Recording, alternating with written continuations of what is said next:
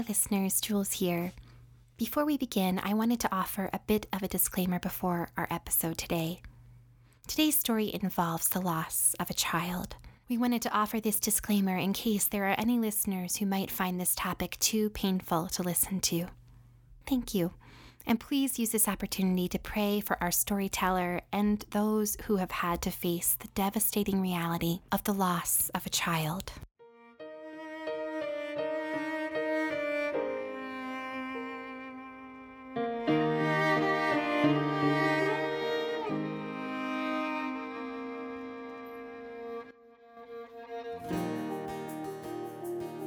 Megan Harper is a clinical social worker at Oregon State Hospital. She and her husband Zach and their daughters Zoe and Hannah are parishioners at St. Philip in Dallas, Oregon.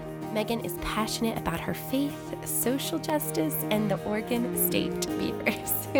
Listeners, we ask that you sit with us, pray with us, laugh, and learn with us as we listen to Megan's story of faith on her journey to the manger.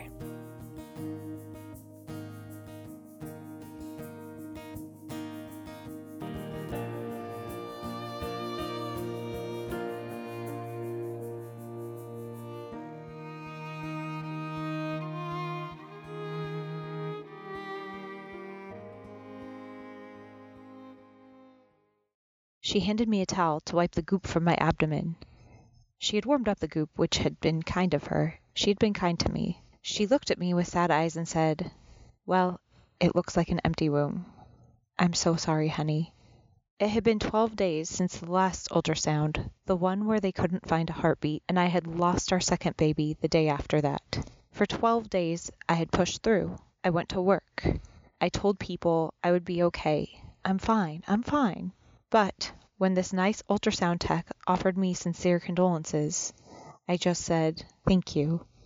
Our older daughter was only 15 months old at the time, but this pregnancy had not been a surprise or an accident. This baby was sought after and very much wanted.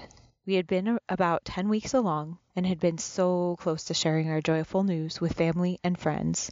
This was the younger sibling we had prayed for, longed for, and he was gone. Empty womb. Empty, just how my heart felt. My emptiness was confirmed December 20th, 2017. All these pregnant images of Mary surrounding me made me feel like she was being pregnant at me. Sure, Mama, I get it. You're giving birth to the Savior of the world. I get that it's because of him that I might see my baby someday, but this feels so unfair. Walking back to my car after that ultrasound, I was reminded of another time, about the same time of year, when I had felt longing to be full. I was 18 years old. I was a freshman in college and had decided to stay home and attend community college.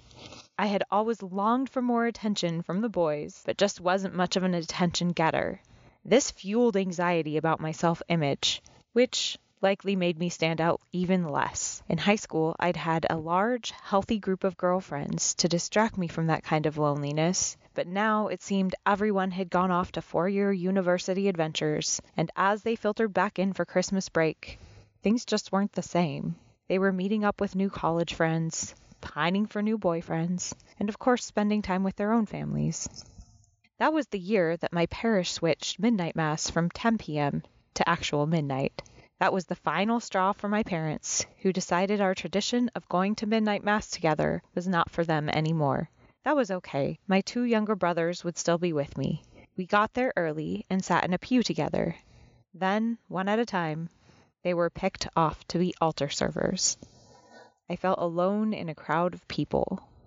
My throat swelled, and I willed tears not to fall from my eyes. It was Christmas. I so badly wanted to not be alone, but I felt alone, empty. The 100-year-old Italian carved wood nativity scene that the parish displays every year caught the corner of my eye. Maybe for the first time, I imagined taking an actual infant and laying him in the hay of having to give birth in some kind of barn.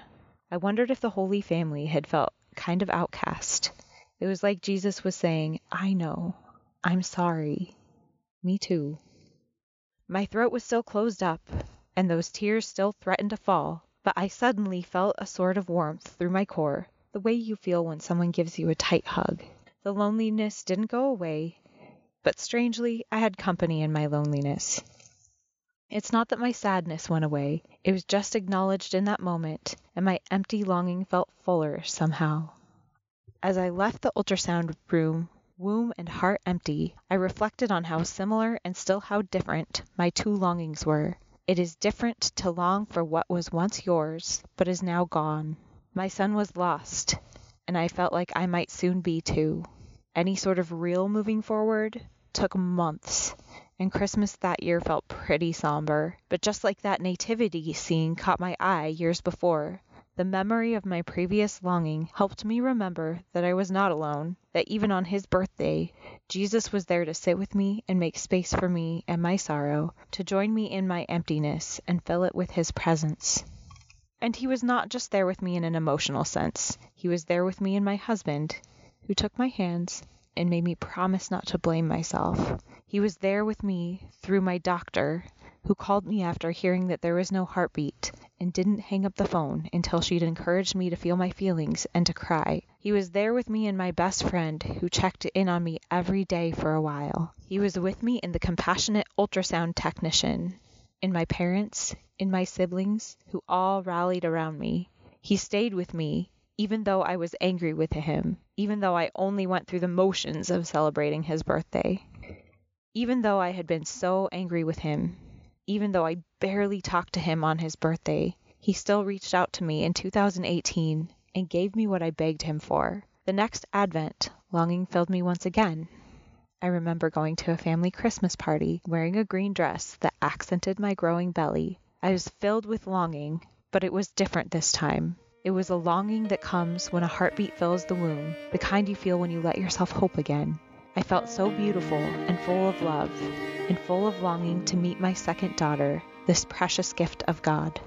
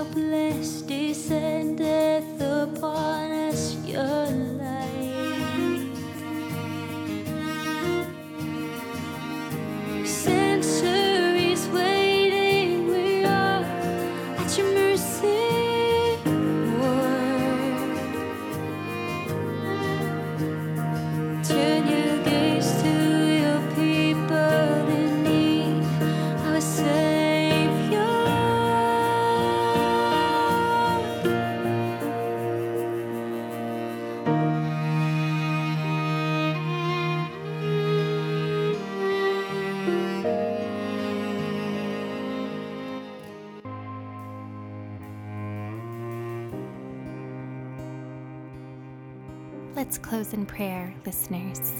An Advent Prayer by Carol Hauslander. Be born in us, incarnate love.